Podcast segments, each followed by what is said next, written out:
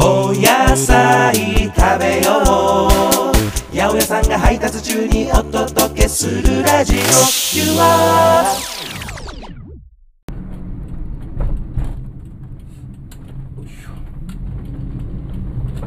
八百屋さんがお届けするあもとい。八百屋さんが配達中にお届けするラジオ。今日はみんな大好き。ちごについて話したいなと思います。いちごね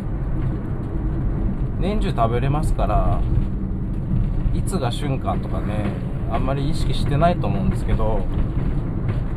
実はね春から初夏ぐらいがねもともとの旬なんですね。ただまあねクリスマスケーキとかにねいちご使うじゃないですか。そういう需要に合わせてビニールハウスを使ってね促成栽培ってやつですね。年中食べられるような果物になってますけれども。実はですね北の親戚がねいちご農家なんですよね。静岡県の御前崎ってところでねいちご栽培しております。なんでえ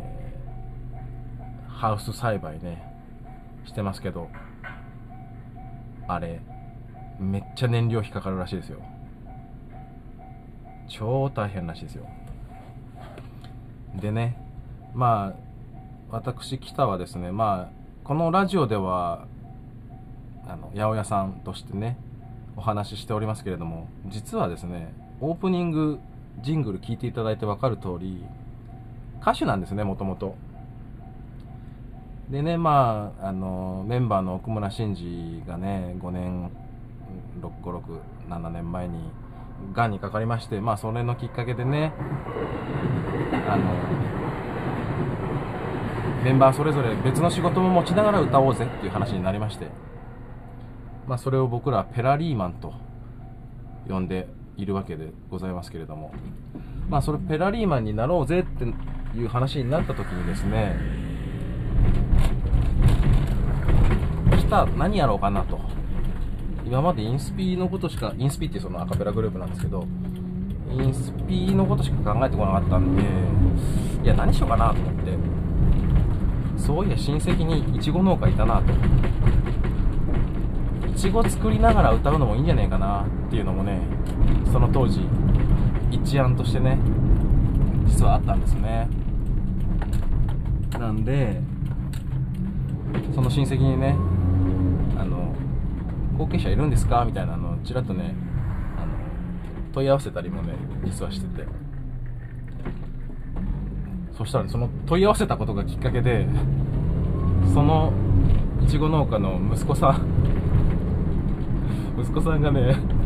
慌てて帰ってきて継ぐ気もともとなかったらしいんですけど急いで帰ってきて継いだっていうね後継者問題に一役買って着せずして一役買ってしまったみたいなねことがありましたけど。はい。いちご今ね全国各地でだいたい300品種ぐらいね作られています。まあね有名な産地はねだいたい5つぐらいあるんですけどまあね代表的なのといったらやっぱ栃木。とちおとちおとめとかねスカイベリーとかねいっぱいありますよね。それからこれ絶対聞いたことあると思うんですけどあまおうね。福岡が有名ですね。それからね実はねあのくまモンの熊本。熊本もねゆうべにとかが有名ですね。そしてね我らが静岡ですよ。紅ほっぺが有名ですね。静岡のいちごといえば。それからね幸の花夢の花みたいなねのがある。長崎なんかもねいちごの産地としてはね有名なんですけれどもやっぱりねおすすめはねふるさとの静岡のいちごなんですね。しかもね僕がおすすめしたい品種は、まあ、紅ほっぺも美味しいんですけど秋姫っていう品種があるんですね。これはねちょっとねなかなかね今は市場に出回ってね紅ほっぺの方が今強いんであの市場になかなかねスーパーとかで簡単に手に入るかって言ったらそうでもないかもしれないんですけどまあどんな特徴があるかというとちょっと普通のイチゴより縦長っていうんですかね。細長い形。で果肉がねとってもね柔らかいんですよ。紅ほっぺとかよりね柔らかくて。でね酸味も少なめでねなんていうの純粋に甘いみたいなね感じですね。実はねその紅ほっぺの先祖なんですね。紅ほっぺになるのにその秋姫と掛け合わせてね作ってるんですけど。なんせねそのねあの柔らかいってさっき言ったんですけど柔らかいとね輸送するときにねちょっと待ってね。歩行者優先だからこれ。放送中あの収録中運転中ですからね。そっち優先ですから。ごめんなさいね。はいはいはいで秋姫はね先ほど言いましたように柔らかいんで輸送するときにねやっぱ押されてねあの潰れたりねしやすいんですね。その辺がね紅ほっぺになると改良されてあのちょっと硬めというかね、まあ、輸送にも耐える品質を維持しやすいっていうのがあって世の中スーパーとかにはね紅ほっぺの方が出回りやすくなってるんですけどまあね 秋姫その実はあの北の親戚で作ってるねいちごもね秋姫っていうやつなんですけどまあね旬の時期とかねすごいですよ。なんていうのその一言で言うとごついみたいな。あの出始め大体あのまあハウスで作ってるんで年中取れるんですけどまあ旬の出始めの時期2月から3月4月ぐらいのに取れる最初の頃の秋姫のなんていうのこのゴツゴツしたでかさのにびっくりしますよまず。ねとっても大きいものがね食べられるんでまあなかなかねそのスーパーでパッと買えないことが多いと思うので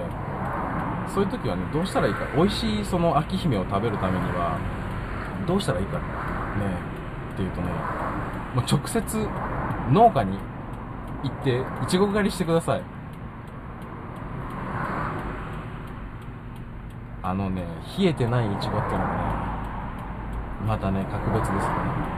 もぎたてのね木木で熟したあの苗でのまま熟した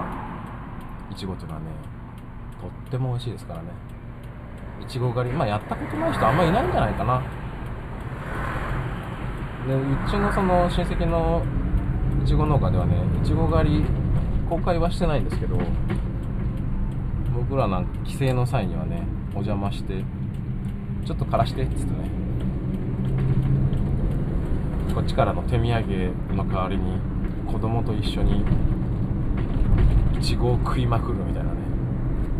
こともやりますけど。あのねまあ八百屋さん的な話で言うと、まあ、果物全般に言える話なんですけど収穫の段階では、まあ、完全に熟してないんですよね。なぜなら完全に熟したやつを取って運ぶともう熟しすぎちゃうというか。なんで収穫の段階ではまだこれから熟す余地を残してした段階で取るんですね。で追熟っていうんですけどその輸送とか保管してる間にお店に並んでお客さんに届く段階でちょうどいい熟し具合になるように調整するみたいなのがあるんですけど、まあ、収穫の段階ではあのーまだ完全に熟してないんですよ。ただそれはあの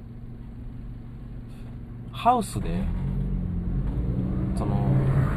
いちご狩りをする人たちにとってはもうそこのその場で熟したものが選べるわけですから。それはねやっぱとってもね美味しいですよ。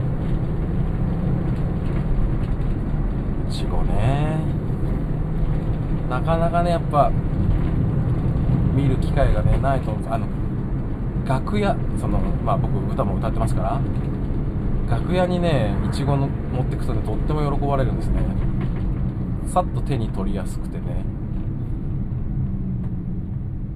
あのビタミン水分補給にもなりますし。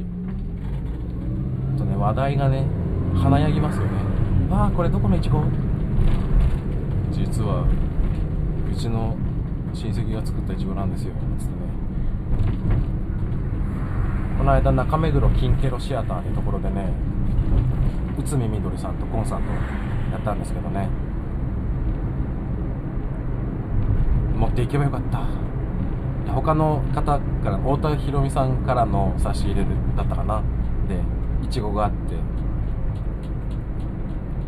て。いややられたと思いましたね。そんな楽屋でも大人気ないちごの話題をお届けしました。また次回お会いしましょう。